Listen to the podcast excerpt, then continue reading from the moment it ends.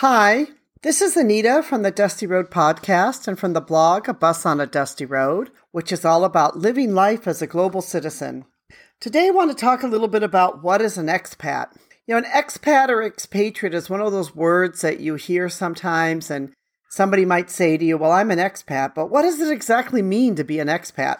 I can say that I have been an expat almost my entire adult life. And the reason why is I'm a person who has lived outside of their native country.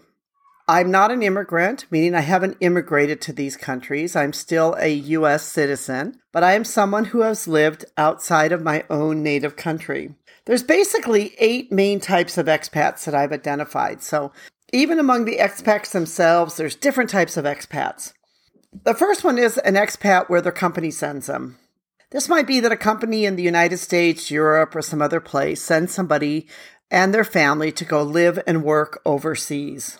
They usually send them to a specific location because there's a specific skill that they need that this person has that nobody else has in the location where they're sending them. Sometimes they could send them for as little as a year. Sometimes it may be a couple years. I've known other people that have literally worked for the same company overseas in the same location for, you know, 10 or 20 years. So these type of expats usually they will you know get a you know a salary uh, their school kids schooling will be provided for in an international school. They will get some home leaves to be able to go home which means that they can fly to their home countries. And that you know the country a lot of times the companies will give them a car and a driver. And um, for many of them they will also help them pay for any type of extra taxes or other things that they might have. So obviously when a company sends over somebody like this, they're paying a lot of money and they're only doing it because they have a very specific skill that they need. And it's usually a mid to higher level type of employee. Another expat is one that might work for the embassy or for a government agency. Know, they will then be assigned, like for example, for the U.S. government, they might be, you know, assigned to a location from anywhere from two to four years, and for some departments, maybe a bit longer.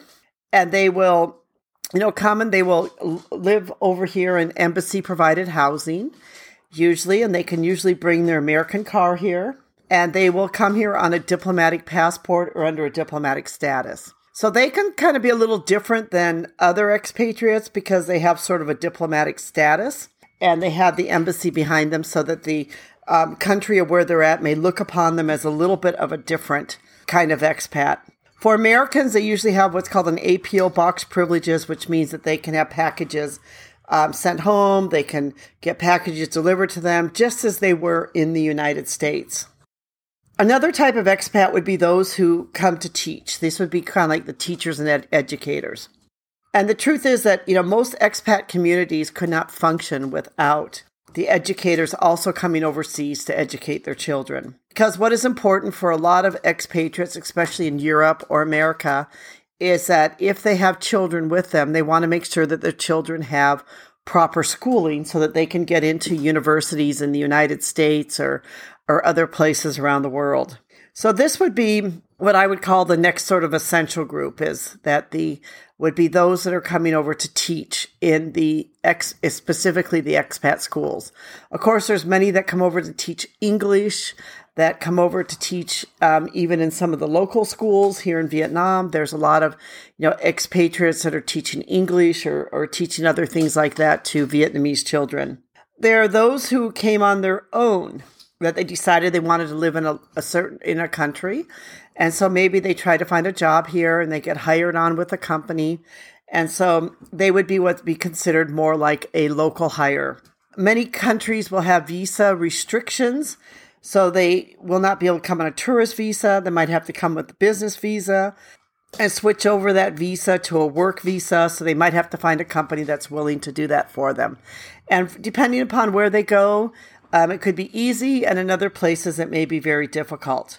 A lot of times, these same expats or local hires may pay for their own housing. If they have children, they may need to pay for their own children's schooling. So basically, they would be hired like they were somebody who was, um, you know, was was locally hired here. They would not have been brought over by the company. They were not brought over by the government. They would have been someone that came here and then found a job that um, found a job to work.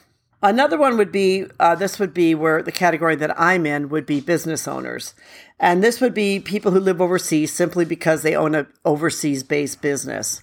They're business owners, and this kind of expat, you know, we're responsible for paying um, for everything ourselves. This would include housing, school fees, uh, transportation, any home leave to go back home, travel, everything. So, you know, this is totally different in that you would be basically you'd be owning a company, you'd be completely self self-supporting and self-sustaining and you'd have to be able to earn the income overseas to be able to afford these type of luxuries. In in many parts of the world rent can be very high so it can be extremely prohibitive for people to come over to start a business in a country.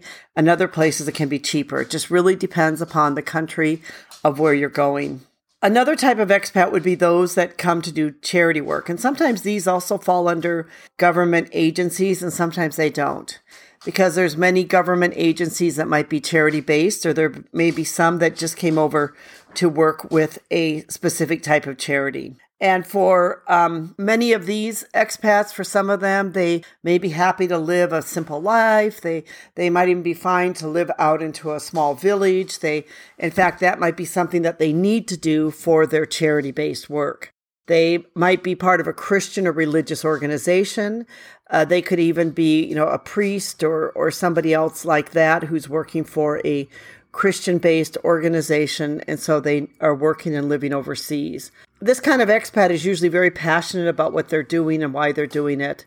And you know, many of them will will be willing and very happy to live outside the normal expat lifestyle, and in fact, to live a very simple sort of uh, lifestyle. I've I've met many of these um, kind of expats during my time here, and you know, most of them are just wonderful. I've met some Catholic priests who, you know, did work in the slums and in Thailand.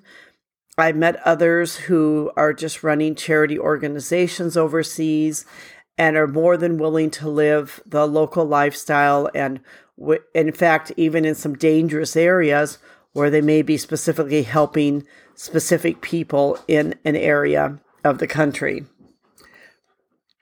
The other one um, kind might be an expat who is married to a local. And so, you know, because the fact that they have married somebody from a specific country, they decide they're going to live back there. And, you know, this uh, this kind of expat may actually eventually get citizenship. So maybe they're you know not really considered an expat anymore, maybe more of an immigrant. But this would be somebody that um, is living in a specific country because they have a relationship with somebody in that country. And the last part of kind of expat that it would be somebody who's retired or independently wealthy.